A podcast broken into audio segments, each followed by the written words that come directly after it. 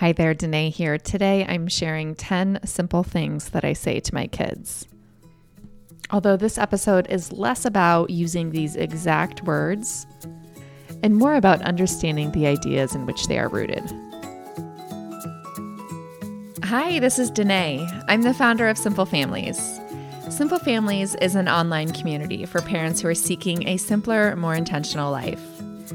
In this show, we focus on minimalism with kids, positive parenting, family wellness, and decreasing the mental load. My perspectives are based in my firsthand experience raising kids, but also rooted in my PhD in child development. So you're going to hear conversations that are based in research, but more importantly, real life. Thanks for joining us.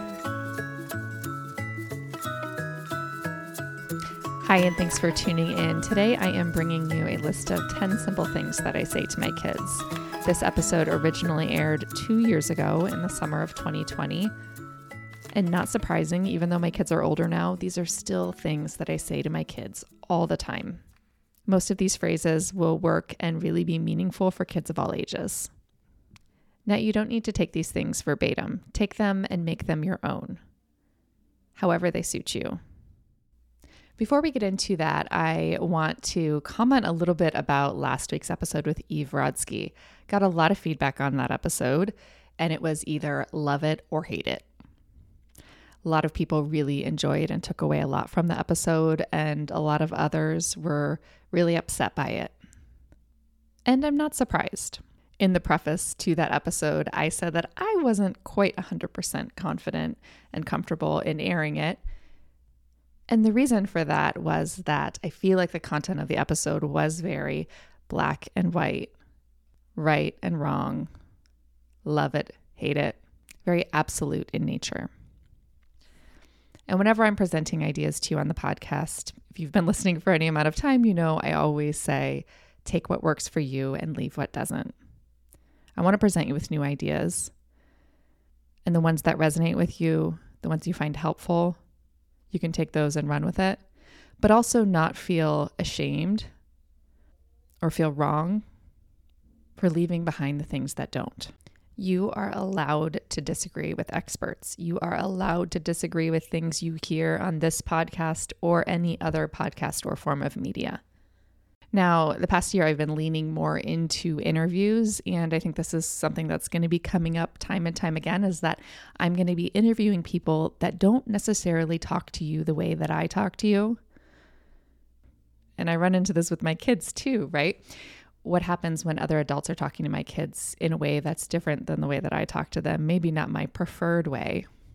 It for sure makes me uncomfortable because I do try to be really intentional with my words. I don't think that shutting them out and silencing them is the answer. It's tricky. And I intentionally aired Julie Bogart's episode on raising critical thinkers before Eve Rodsky's episode because I did anticipate that many of us were going to need to use those critical thinking skills when listening. So feel free to send me your feedback as always. I love hearing from you all but know that I am constantly trying to strike this balance of presenting you with new ideas and information in a way that is sensitive and kind and meaningful. And I'm sorry if that episode or any others that you hear on the podcast don't necessarily sit quite right with you. I truly appreciate you and I'm glad that you're here. Without further ado, here's today's episode and the 10 simple things that I say to my kids. These are things that they are probably going to inscribe in my gravestone when I die. No kidding. Okay, maybe they'll just pick one of these 10 things. So I'm sharing these 10 things because these are things that I use frequently and I intentionally repeat myself. I'm intentionally repetitive with my words because I think that when we use the same phrases repeatedly, we can drive home important points for our kids. I know that many of us get really overwhelmed trying to say the right thing all the time. It can feel like a lot of pressure to quote unquote say the right thing, especially when we're dealing with relationships, because intimate relationships tend to be emotionally charged. So we often say things we don't mean, or say things that just kind of spill out of our mouths like verbal diarrhea. if this sounds like you, if this sounds familiar, then you may benefit from having some clear cut phrases that you use repeatedly. Because once you get in the habit of using these phrases, they're going to come more naturally. They're going to come easier during times of stress, during times of overwhelm, during times of verbal diarrhea, during times when you feel like you're at your wits' end and you have no idea what to do and no idea what to say. Like most things when it comes to parenting or just learning in general, we often have to hear things multiple times for them to really sink in, for them to really become ingrained into our minds. So you might want to listen to this episode more than once. So without further ado, I'm going to go ahead and get started with number one. Sometimes we get angry with each other, but we still love each other. If you've been listening to the podcast for some time, you've probably heard me talk about this phrase before. And I made this one number one because it's probably my most commonly used one. So, why does this phrase matter? Sometimes we get angry with each other, but we still love each other. Well, this phrase matters because children tend to think in black and white, in all or nothing. We recently did an episode on this, on absolute thinking. This is developmentally normal for our kids to think in absolutes like this, but it can be hurtful to us as adults. But if you could get inside the mind of your child, you would know that it's actually really hard for them to understand this dichotomy that we can still love each other and be angry with each other at the same time. I love you, I hate you, you're my best friend, you're my worst enemy. It's hard for our kids to see the gray area in between. So when we get upset with them or when they get upset with us and these angry feelings are exchanged, it's not uncommon for our kids to fear that our love might be turned off like a light switch. So, in our house, we end every argument, every dispute with this phrase. Sometimes we get angry with each other, but we still love each other.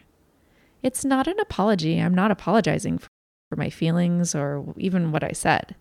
It's an acknowledgement. It's an acknowledgement that I know my kids think in black and white, but I'm going to make darn sure that they know that my love is absolute and unconditional, even if I'm angry, or even if they're angry and have done and said things that they're not proud of. Number two, it sounds like you don't prefer this. Kids are allowed to say no, they're allowed to opt out of things. But sometimes when they do it, they use words that we don't particularly love as adults. They don't say it politely. This food is gross. I don't like him. I hate this toy. I won't play that game. So we could spend all day telling our kids what we don't want to hear. Don't say that. Stop saying that. Don't be mean. You're so rude. Or instead of criticizing their criticisms, we could lead by example. What if we could respond with the words we want to hear instead? In the early years, as their language is developing, they will adapt to the words that we use, but it takes time. Don't expect to see change overnight. So, this is why I respond to most complaints and negativity with this saying It sounds like you don't prefer this. This allows me to acknowledge their choice and reflect back some new, more desirable language that gets filed away in their brains and hopefully to be used in the future. Think about this like planting seeds. Number three, as your mom, it's my job to keep your brain and your body healthy. So if your kids are anything like mine, you hear requests like this Can I have candy? I need more iPad time. I don't want to go outside. Can I have whipped cream for breakfast? All of those things have been said in my house this week, maybe today. Our kids are persistent and often they want things that we don't want to give them. Full disclosure, I actually use this phrase for me just as much as I do for them. As your mom, it's my job to keep your brain and body healthy. So, you see, this saying gives me strength. It makes me feel empowered to stay rooted in my principles so that I don't waver. It also helps my kids to recognize that I'm not just quote unquote being mean. I'm actually doing my job. My job as a mother is to keep my kids healthy and safe. So here's a specific example of how I used this recently. I said this to my son I know, I know, you don't want to go on a hike. You just want to stay home and watch TV. But as your mom, it's my job to keep your brain and your body healthy. And that means I have to feed you good food and make sure that you move your body a lot. I know it's not what you want to hear, but I'm just doing my job. I feel like in some ways, this kind of lifts the responsibility off my shoulders and allows my kids to believe that there is a higher power that I am answering to, an ultimate parental authority that's going to be checking in on me to make sure that I'm doing my job, which sometimes I kind of wish there was. All right, let's go on to number four. I feel like I'm about to get angry. So I don't love this one, but it does serve a purpose. So I don't really love it because it feels like a threat. But these sayings aren't about being perfect, they're about being real. So here's why I use this one, even though I don't totally love it. Anger has the tendency to simmer quietly inside of our minds and then explode. So when you're trying to hold in your agitation, you might be sitting and simmering in silence thinking about all the things that are driving you crazy. And then all of a sudden, you're yelling. You just can't hold it in anymore. You go from zero to a 100. So when I use this phrase, I feel like I'm about to get angry, it's like me going from zero to 50 instead of zero to a 100. I'm not totally calm when I'm saying it, but I'm also showing some personal restraint. It prevents the full on explosion for me. So when I notice myself start to get increasingly agitated, like I'm on the path to yelling, I'll say it out loud. I feel like I'm about to get angry. This serves as a warning sign for myself and the people around me that I am doing my darn best to hold it together and not explode. And most of the time, it works. My kids usually step back and they give me a little bit of breathing room, and I take some deep breaths and I can calm myself down. So, mostly I do it for myself. But I also do it for my kids because they're watching and they're listening. And they're seeing me use this self talk to mediate these intense feelings before they get to be unbearable, before I lose it. They're seeing me take the deep breaths. They're learning how to regulate their emotions by watching me regulate my emotions. And if I was perfectly happy and perfectly calm all the time, I wouldn't be giving them very many learning opportunities. So maybe they should be thanking me for this one, right? All right, number five. You are more than pretty. You are brave, strong, kind, and clever. In this world that we live in, pretty gets a lot of emphasis. So don't be surprised if your little girl or maybe even little boy approaches you frequently to ask, Do I look pretty? And don't be surprised if strangers stop you in the grocery store to shower him or her with praise of how pretty she is or how handsome he is. So, how do I respond? Well, I start by affirming my daughter and I say, Yes, you are beautiful, but you're so much more than that. You are brave, strong, kind, and clever. So, as with all these simple sayings, we use this on repeat. And by using this phrase repeatedly, we're planting these important seeds. It's fine and lovely to be pretty, but it's just a very small part of who we are as women. We are so much more than pretty. We're going to pause for a one minute break from today's sponsor. The sponsor for today is Shopify.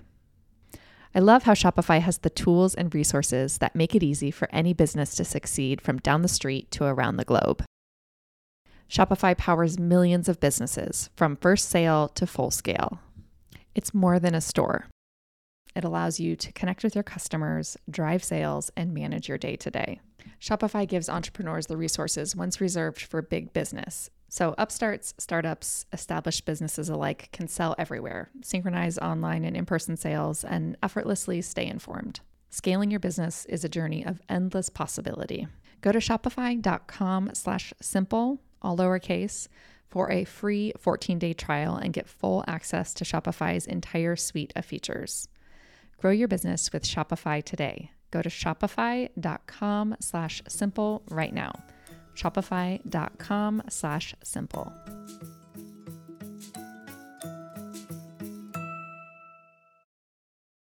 Number six, I'm still learning. I'm a work in progress. I had this poignant moment with my daughter a few months ago. She had a runny nose, and I kept swooping in to catch it before it dripped, you know, responsive parenting 101. Well, this infuriated her. She didn't mind me wiping her nose, but she just didn't want me jumping in and putting my hands all up in her face without warning. You know, she just wanted a little respect, which I loved. She wanted me to ask permission before wiping. Totally reasonable, right? And it seemed simple, but it wasn't because I kept doing it. Despite her numerous requests, I still impulsively wiped her nose, jumped right up in there, stuck my hands in her face, started wiping. And you know, I found myself apologizing because she asked me not to do it and I kept doing it. And I found myself saying this I'm sorry, I'm still learning.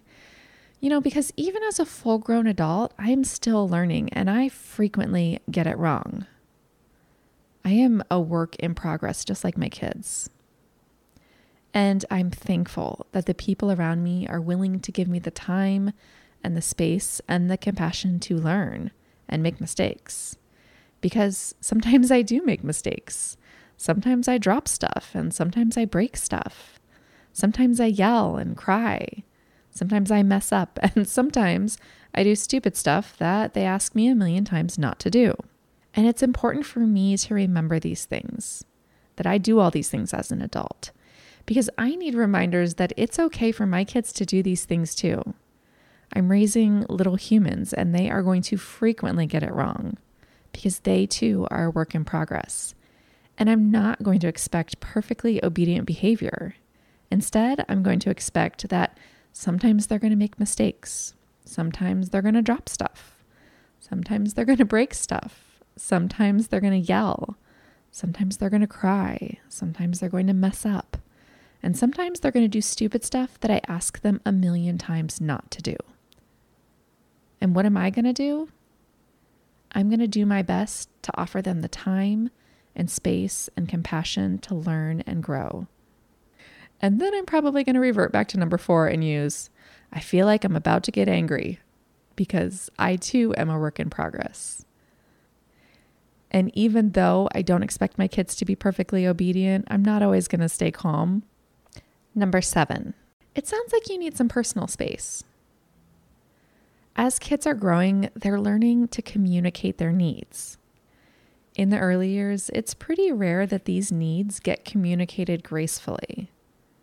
Instead, you might hear them saying to you or to their siblings or to their peers things like, Get away from me, leave me alone, I don't want you here, go away.